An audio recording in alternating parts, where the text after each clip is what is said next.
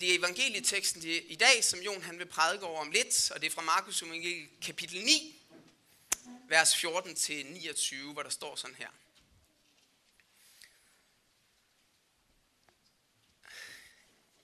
Ja. Da de kom ned til disciplene, stod de en stor skare omkring dem, og nogle skriftkloge, som diskuterede med dem.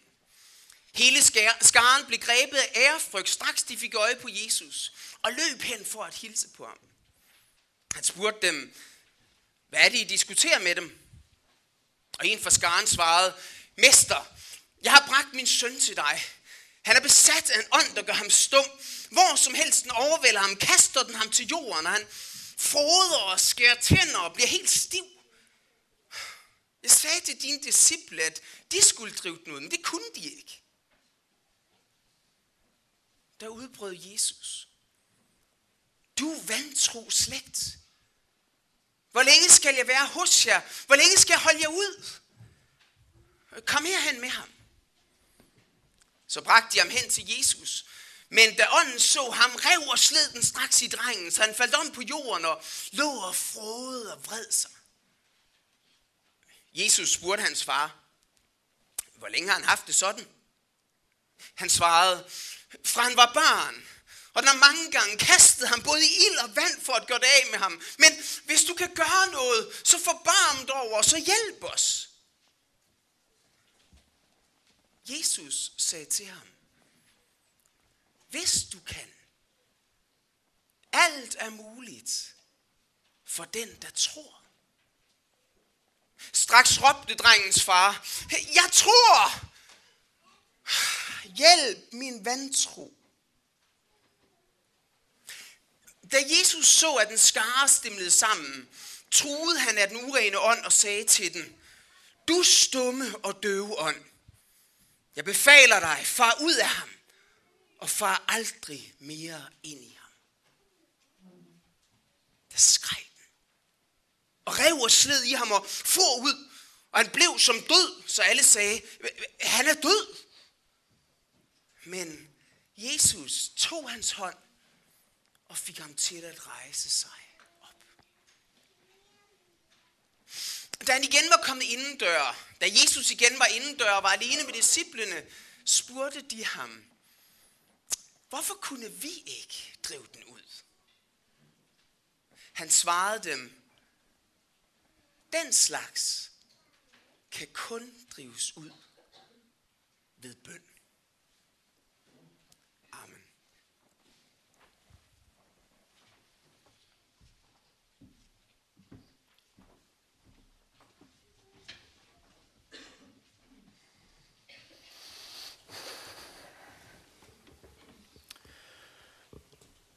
Jeg havde ikke lige fået aftalt med, med Claus her, inden jeg skulle prædike i dag, at, øh, at jeg havde tænkt, vi godt, om vi godt kunne få hele kapitel 1 fra første Mosebog. Øh, det var den her reciteret. Øh, fordi at, øh, at øh, det er egentlig det, som, som, som, øh, øh, som er baggrunden for rigtig meget af Guds styrke, og hvad det er, han vender tilbage til. Lad os bede. Kære far i himlen, tak fordi at vi får lov til at samles om dit ord, og tak for den her fantastiske menighed. Tak fordi, at uh, du helligånd er her, og tak fordi du er ved vores eneste hjerte i dag, og tak fordi du taler til os igennem dit ord. Vil du åbne vores hjerte og øre for, hvad du ønsker at tale til os. Hellige far, dit ord er sandhed. Hellig os i sandheden. Amen. Jeg har nogle gange øh, være ude ved nogen, som har oplevet at være plaget af nogle dæmoniske kræfter. Det kan være, at de har oplevet øh, noget, som oplevet som hjemsøgelser, at der har været ting, som er faldet ned ad væggen, at de har hørt fodtrin, at de har lugtet noget, som ikke var der i forvejen. Eller det kan være nogen, der har oplevet at være omklamret af en eller anden mørk kraft, som de ikke rigtig går give slip på. Når jeg er ude ved mennesker, som har det på den måde, så er der et tema, som jeg altid har med og det er, Jesus er stærkere. Jesus er stærkere end enhver form for ondskab, der møder os. Selvom det kan virke så uhyggeligt, så frygteligt, Jesus er stærkere. Jesus har sejret over den onde. Der er intet ondt. Intet ondt, der har noget som helst at skulle sagt, have sagt i forhold til, i forhold til Jesus. Han er stærkere end det hele. Der er intet, han ikke er stærkere end. Og det er noget af det, vi ser i teksten til i dag. Vi skal prøve at dykke en lille smule ned i teksten. Jesus han kommer oppe fra øh, Karmels bjerg, hvor, nej, et bjerg, Karmel eller Taber, nu kan jeg snart ikke huske det. Han kommer i hvert fald ned fra et bjerg, og, og der, hvad siger du? Nok taber. Nok taber, ja, okay, det siger det taber. Øh, og der har han været oppe sammen med øh, Jakob, Johannes og Peter, og der har de set ham forklaret. De har set ham, hvem han er, når man ikke bare ser ham som menneske, man ser ham i hans guddommelighed, hans absolute hellighed, hans absolute renhed, sådan som kun Gud kan se ud. Det har de set der på bjerget. Og så kommer de ned, og han kommer ned, og nu ligner han bare et menneske. Og når det så kommer derned, så oplever de, at der, oplever de, at der er en stor skare, som er stemlet sammen, og de er oprørt over et eller andet. Og når de ser Jesus komme, så løber de hen til ham. Og så finder han ud af, at der er et barn, en dreng, der er besat af en dæmon. Og det ser ud til at være en, der er ret slemt plaget af det. Fysiske, der er fysiske symptomer, som er ret voldsomme. Altså det er både øh, det her handicap med, med at være døv og stum, men også at han pludselig bliver kastet ned og bliver som helt stiv for kramper, og der kommer frode ud af munden på ham. Og vi hører også, hvordan dæmonen har ønsket at gå af med ham. Altså, hvis folk har set det udefra, så vil nok have sagt, at han er svært selvmordstruet. Og der kommer Jesus ned. Og faren til den her dreng, han kommer til Jesus og siger, jeg prøvede at tage ham hen til dine disciple. Egentlig tog jeg ham hen til dig, men så bad jeg dine disciple, om de ikke godt kunne gøre et eller andet. Og jeg ved ikke 100% hvad disciplene har gjort, men, men jeg forestiller mig noget i retning af, at de har prøvet at efterligne deres mester. Han plejer jo at gøre det her med uddrive dæmoner, og så hvis vi siger det på samme måde, så prøver vi virkelig at sige det med myndighed og kraft. Og det virkede ikke. Måske har de tænkt, ah, måske skal vi være lidt mere inderlige, når vi siger det. Så han virkelig prøver, så, så dæmonen virkelig kan mærke vores styrke. Det virker ikke. Der er ingenting, der virker. Og så kommer Jesus ned for foden af bjerget, og de bringer så drengen hen til ham. Og, øh, og, øh, øh, og så siger Jesus, da han hører om disciplenes forsøg, O du vantro og utro slægt. Utro, altså vantro, utro. Dig, der ikke øh, vil holde fast i Gud. Dig, der ikke vil stole på Gud, selvom I har ham midt i blandt jer. Du er vantro slægt. Hvor længe skal være hos jer, og hvor længe skal holde jer ud? Hvorfor er det, Jesus siger det her? Jeg tror, det hænger sammen med noget af det sidste, vi hørte om i teksten til i dag, hvor disciplene, de, de spørger Jesus, hvorfor er det egentlig ikke, det virkede for os? Og så siger han, at da Jesus var kommet inden døre og var alene med sine disciple, spurgte de ham, hvorfor kunne vi ikke drive den ud? Han svarede dem, den slags kan kun uddrives ved bønden. Kun ved bønden. Det er kun der, det virker. Og det hænger sammen med, du vantro vantroslægt. For hvad er det, der sker, når disciplene prøvede at uddrive dæmonen? De prøvede at gøre det i deres styrke. De prøvede at se, om de kunne finde ud af det, ligesom de havde set Jesus finde ud af det. Men den slags virker kun ved bøn. Og så er det, at Jesus faktisk lyder sådan lidt splittet med sig selv egentlig så gør han lidt imod det, som han egentlig siger til de andre. Når Jesus kommer ned og står over for dæmonen, så beder han ikke. Der er ingen bøn fra Jesus. Disciplene, det virker kun, hvis I beder, og så kommer Jesus selv. Ingen bøn. Hvad gør han? Han byder over dæmonen. I egen styrke. Han behøver ikke at bede til sin far, far i himlen, fordi far i himlen og ham er et. I samme væsen. Og nu står han over for det onde. Han behøver ikke bøn. Fordi han har kraften i sig selv. Og det er derfor, at han siger i vantro. Hvorfor? Fordi de ikke stoler på ham, som er den stærkeste. For de ikke stoler på ham, som har sejret over den onde. Han har magten. Han kan uddrive det onde. Ikke I. Ikke jer. Derfor vantro slægt. Den her far, Han kaster sig ned for Jesus, når Jesus har sagt det her, hvis du tror. Hjælp, jeg tror, hjælp min vantro. Han ved godt, at han er ligesom discipler, ligesom alle os andre, at vi har det med at stole på andre ting, før vi stoler på Gud. Vi stoler måske på vores eget hjerte og vores egen inderlighed. Vi stoler måske på de flotte fraser, der kommer ud af vores mund. Vi stoler måske på de stærke mennesker omkring os først og fremmest, før vi stoler på Gud. Og derfor er vi vantro. Og faren, han har sikkert prøvet den ene hjælper efter den anden, og nu i sin desperation kommer han til Jesus.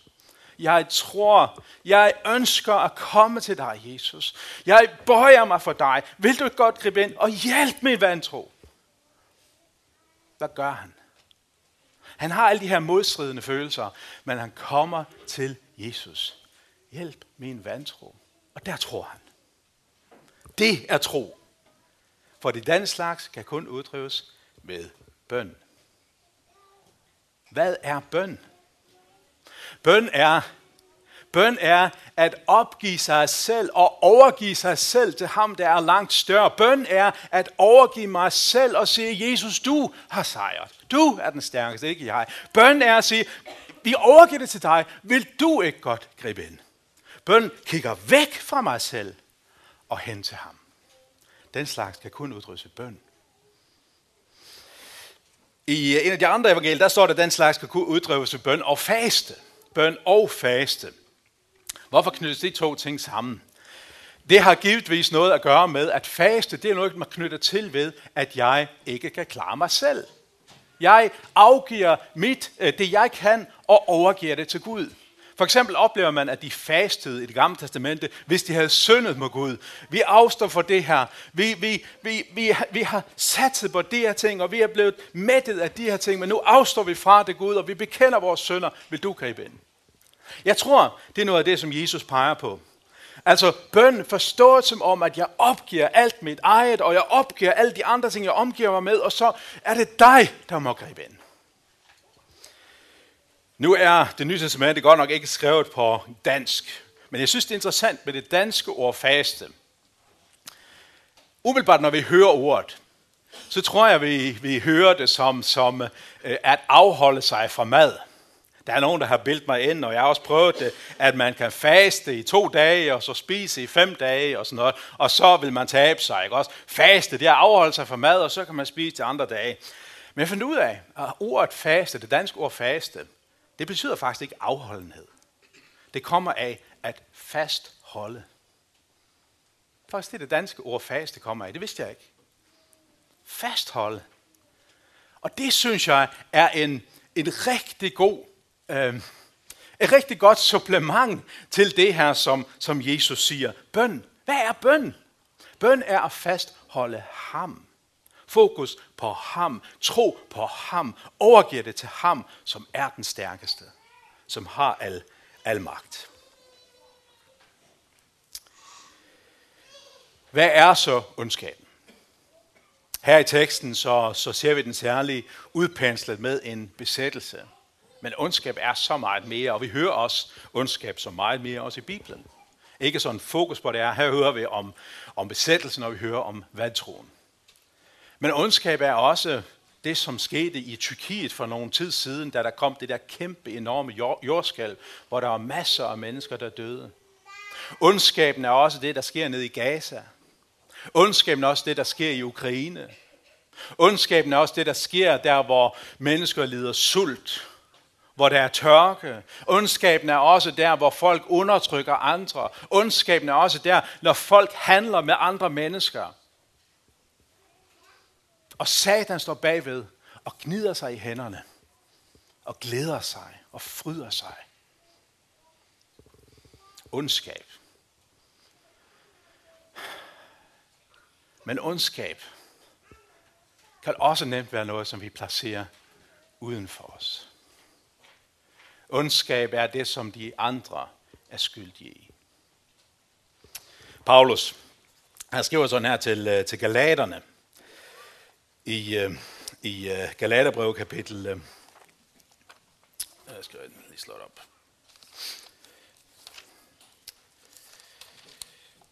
Øh, Galaterbrev kapitel 5, hvor vi hører om kødets lyst og åndens frugt.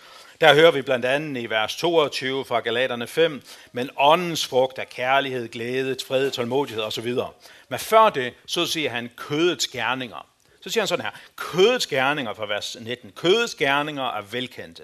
Utugt, urenhed, udsvævelse, afgudstyrkelse, trolddom, fjendskab, kiv, misundelse, hissighed, selvbesked, splid, klikker, nid, drukkenskab, svir og meget og mere af samme slags. Kødets, kødets gerninger er velkendte. Hvad betyder det? Jamen, jeg tror, jeg kommer nemt til at læse sådan noget velkendt. Ja, jeg kender det godt, ikke også? Folk er så lede. For er så meget ondskab i verden. Men når Paulus siger, at de er velkendte, så betyder det, at de er kendte af mig. Mit kød kender de her gerninger. Det er mig, der er skyldig i de her ting. Det er mig, der oplever den synd i mit læge, i min sjæl, i mit sind. Utugt pornere, står der på græsk. Det ord, som er blevet til vores porno.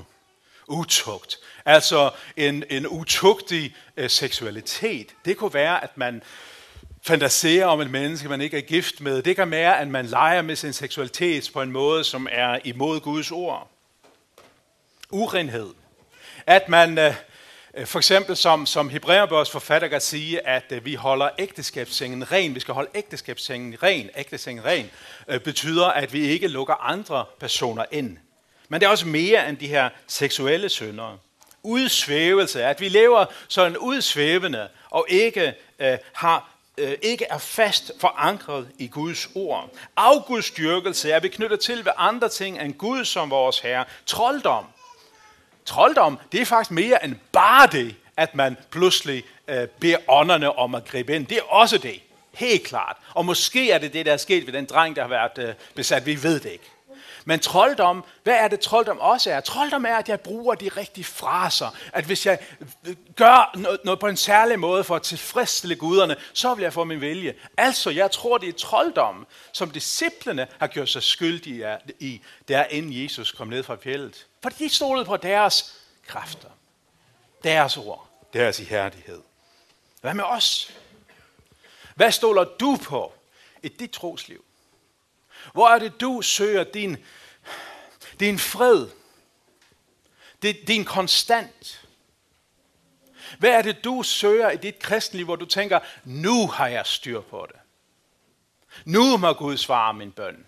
Nu oplever jeg mig helt tæt på Gud fjendskaber. Fjendskaber. At vi lægger afstand til nogle mennesker, fordi vi er frustreret på dem. Jesus han lærer os i bjergprædiken, at øh, øh, det femte bud, du må ikke slå ihjel, det betyder ikke bare, at du hakker et andet menneske ned, så det holder op med at trække vejret. Det er også det, som går forud for det. Det, der leder op til den handling. Den her vrede, den her frustration over, hvorfor skal de også?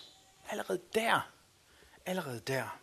Fjendskabet, kiver, misundelse, at vi bare vil have det, som vores medmennesker har. Hvorfor skal det gå dem så godt? Hvorfor får jeg ikke lov til at få på den måde? Splider, klikker. Det her med, at vi rotter os sammen. Vi hører til det gode selskab. Vi er bedre end dem udenfor. Og det kan være mange forskellige årsager til, at man har det. Det kan være, af, af racisme, er for eksempel, at der findes folk, som mener, at vi er noget helt særligt, fordi vi er hvide, og de andre, de hører, sig, de hører ikke til det gode selskab.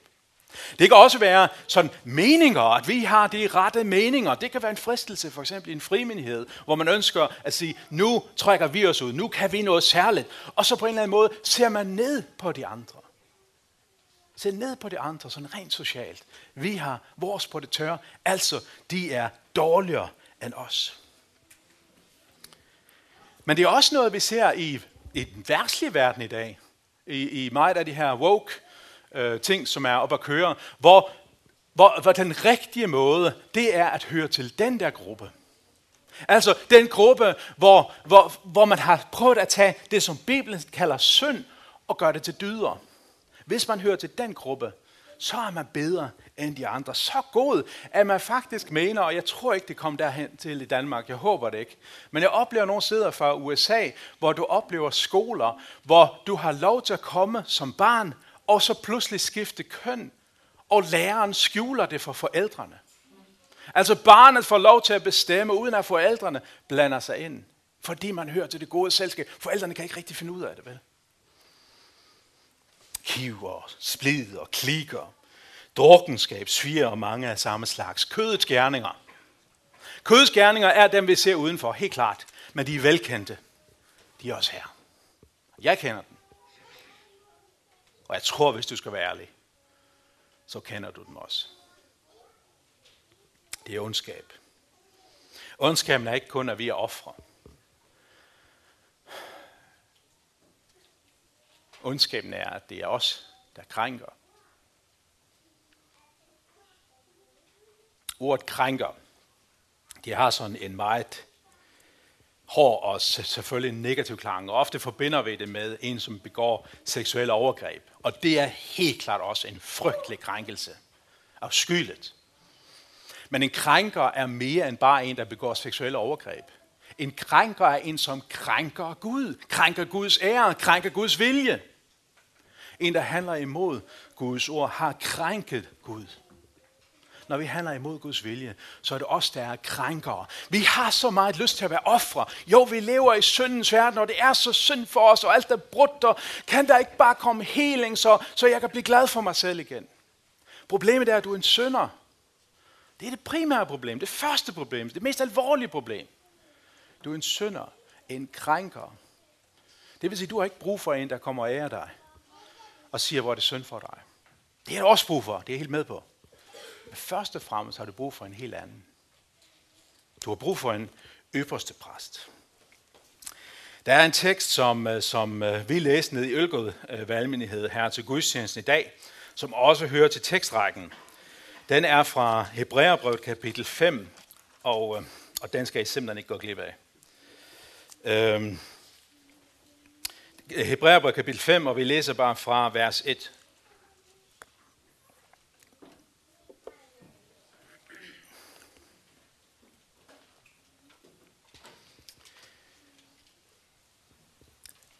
For enhver øverste præst, som tages blandt mennesker, indsættes til på menneskers vegne at gøre tjeneste for Gud ved at frembære gaver og slagtoffre for deres sønder.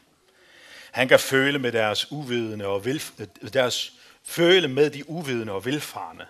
For han også selv er skrøbel, et skrøbeligt menneske, og derfor må frembære synderoffer for sig selv, såvel som for folket. Den værdighed kan ingen selv tage, men må ligesom Aaron kaldes af Gud. Således skal jo heller ikke Kristus sig selv den ære være øverste præst, men det gjorde Gud, som sagde til ham, du er min søn, jeg har født dig i dag. Ligesom han også et andet sted siger, du er præst for evigt på Melchizedeks vis. Mens han levede på jorden, opsendte han under høje råber og tårer, bønder og anråbelser til ham, som kunne frelse ham for døden, og han blev bønhørt for sin gudsfrygt. Skønt han var søn, og måtte han lære lydighed af det, han led. Da han havde nået målet, blev han årsag til evig frelse for alle dem, som adlyder ham, og blev af Guds Gud kaldt ypperste præst på Melchizedeks vis. Før Jesus kom, der havde vi den jødiske tempelkult, kan man kalde det. Øh, kult, det lyder måske lidt forkert, men altså tempelreligion, hvis jeg kan sige det sådan. Vi havde den jødiske tempelreligion, hvor det mest centrale i deres religiøsitet var templet i Jerusalem. Her var et særligt sted, hvor de hellige folk kunne samles. Men ikke alle og enhver kunne komme der. Først skulle du naturligvis være jøde. Men ikke nok med, at du var jøde. Du skulle også være ren. Det betyder ikke nødvendigvis, at du skal være moralsk og syndfri. Det betyder, at du skulle overholde nogle bestemte renhedsforskrifter. Hvorfor? Jo, for at markere, for at illustrere, at her er vi et helligt sted. Men når man så er jøde og er ren i forhold til renhedsforskrifterne, så kommer man ind i den store forgård. Og her, her, er der, øh, her er der forskellige ting, der foregår ofre og så videre. Men inde i det, i det her foregår, der ligger der også en anden bygning. Og den bygning, der er det endnu mere heldigt. Der må ikke engang alle jøder, og, og heller ikke dem, der er rene, få lov til at være. Det er kun nogle særligt udvalgte. Nogle særligt udvalgte levitter, som er kaldt til at være præster. Der må det være. inde i det hellige. Og så inde i det hellige igen, der har vi endnu et, et forsejlet rum. Et rum, som er fuldstændig lukket af for alle mennesker. Fordi i det rum har Gud valgt at have sin ambassade på jorden. I det rum har Gud valgt at være til stede i sin hellighed. Det er kun hans fodskammel, så mere held er det heller ikke, altså, han har sagt. Altså, det skal forstås sådan, også der er det et noget sted. Det er ikke et sted, hvor, hvor, hvor mennesket oplever helvede. Det er ikke det sted. Men det er det sted, hvor Gud har lovet at være til stede i sin fulde hellighed. Så der kan intet menneske komme ind. Det er fuldstændig umuligt at komme derind. Det er et sted, hvor to store keruber vogter indgangen, ganske som de vogtede indgangen til Edens have i sandtid, øh, hvor vi ser de her store kampengle med flammesvær, som vogter indgangen, for at intet menneske skal komme herind igen. Sådan nogle keruber står også og vogter indgangen til det allerhelligste. Fordi inde i det allerhelligste, der er pagtens ark. Pagtens ark, som i den grad symboliserer, at her er Gud fuldstændig, absolut, helt særligt til stede. I arken, der ligger der, det gør der godt nok ikke på Jesu tid, men der burde ligge de ti bud, tavlerne med de ti bud, som repræsenterer Guds hellige lov. Der kunne ingen komme ind, for det her er Gud til stede. Og der er ingen synder, som tåler Gud. Vi forgår i Guds nærvær. Men en gang om året, en enkelt gang om året, det er ikke en hel dag, bare lige sådan, man kan nå at lave en enkelt handling, bliver der åbnet sådan lige på klem, indtil det allerhelligste. Og så får en mand, øverste præsten, lov til at gå derind. Men det var far, der går derind, så han havde faktisk en lænke på, så man kunne hive ham ud, hvis nu han skulle gå hen og dø, mens han var derinde. Det var virkelig et aflukket sted. Der fik han lov til at komme ind en gang om året. Men hvis han skulle derind, så skulle han altså have blod med. Blod af et dyr, som var dræbt. Fordi man kunne ikke komme ind foran Gud, uden at lide døden. Så derfor kom han ind med blodet af tyre og bukke, som blev bragt som soning for ham og for menneskene. Det var øverstepræsten. En gang om året, i ganske kort tid i løbet af den dag, der måtte han få lov til at komme ind og øh, stænke blodet på pagtens ark. Det er øverste præsten. Hvorfor kaldes han øverste præsten? Jeg tror, at vi nemt kommer til at høre det. Jeg ved ikke med jer, men jeg kommer så nemt til at høre det som sådan en slags biskop, eller måske pave, fordi der kun en af dem, ikke også? Men det er ikke sådan, vi skal høre øverste præst. Det er igen, vi skal tænke i de der hellighedstermer, den der, øh, hvor det bliver mere og mere helligt og rent. Ikke fordi mennesker er mere moralske, men ligesom for at illustrere, at her er der altså ikke, der er der ikke meget plads her. Her er der ikke alle mennesker, der kan være, men jeg har udpeget én, én repræsentant for folket, siger Gud. Og det kan, kun, det kan han kun være, hvis han er kaldet af Gud. Han får lov til, i det her ganske korte øjeblik, at træde ind, ind i det allerhelligste, for at øh, bringe soning på vegne af folket. Og når han er kommet derud, så kan han erklære syndernes forladelse for folket. Men det er jo kun en timelig øverste præst, en forløbig øverste præst, som peger hen imod ham, som er den endelige øverste præst, nemlig Jesus. Jesus, som er øverste præst, ikke efter Arons slægt, men på Melchizedeks øh, vis. Melchizedek, det var sådan en karakter, vi møder i, i første Mosebog, som, øh, som vi ikke kender meget til. Det eneste, vi ved om, det er, at han er præst i Salem, præst for Gud i den højeste, og øh, at vi ikke hører om hans fødsel eller hans død. Og her siger Hebræerbos forfatter, at, øh, hvor han citerer fra Salmernes bog, at sådan er Jesus en øverste præst på Melchizedeks vid. En, som ikke har en begyndelse, og en, der ikke har en afslutning. Også han er kaldet af Gud. Og den her øverste præst er også repræsentant for folket. Han kommer også som Guds helt særligt udvalgte, men han er mere. Han kommer ikke kun som repræsentant for folket, der kommer yde til, for at yde noget. Han kommer også som selve offerlammet. Han kommer som selve offerlam med sit blod på pagtens ark, på Guds lov, og åbner dermed fuldstændig op for, at alle mennesker kommer ind og være i Guds nærvær. Det er så fantastisk smukt, at vi hører også om, da Jesus dør, så bliver forhænget ind til det allerhelligste revet et stykker fra øverst til nederst, står det. Det er som om, at Gud tager og hiver det fra hinanden. Og nu er vejen fuldstændig åben ind i det aller, aller, aller, aller, aller helligste. der hvor ingen af os burde kunne overleve. Derfor vil du lige pludselig lov til at komme ind og stå over for den hellige, almægtige og farlige Gud. Vi får lov til at stå over for ham, som har magt til at smide os i helvede. Som magt, altså han, som burde smide os i helvede, for det har vi fortjent. Men på grund af Jesus, der kan vi få lov til at stå der og gå videre helt ind i Guds rige og engang får lov til at leve på den nye jord. Alt sammen, fordi Jesus er den stærkeste. Fordi Jesus har sejret. Det er også det, vi lærer i evangelieteksten til i dag. Hvordan Jesus er den langt stærkeste over for den der helt konkrete dæmoniske aktivitet, som vi hører der i teksten. Han behøver ikke at bede. Han behøver ikke at lære, lave nogle særlige kunster. Det eneste, han gør, det er at byde over dæmonen. Far ud, du urene ånd. Far ud. For det han er den stærkeste. Han er den almægtige. Se, han ønsker at være din Gud. Hvis du er døbt til at tilhøre ham og tror på ham, så er det ham, du har på din side. Så har du den stærkeste på din side. Og så kan ingen ondskab ramme dig, selvom du bliver syg, selvom du bliver besat. Gud er den stærkeste i alle tilfælde. Der er ingen ondskab, der kan ramme dig, uden at Gud giver lov til det. Og derfor har han fuldstændig kontrollen over det. Og en gang, der skal du opleve fribefrielsen fuldt ud. Der der ikke længere er ondskab, fordi alt er væk og smidt i helvede. Lov og tak og evig ære være dig, vor Gud, Fader, Søn og Helligånd. Du som var, er og bliver en sand trine Gud, højlovet fra første begyndelse, nu og i al evighed. Amen.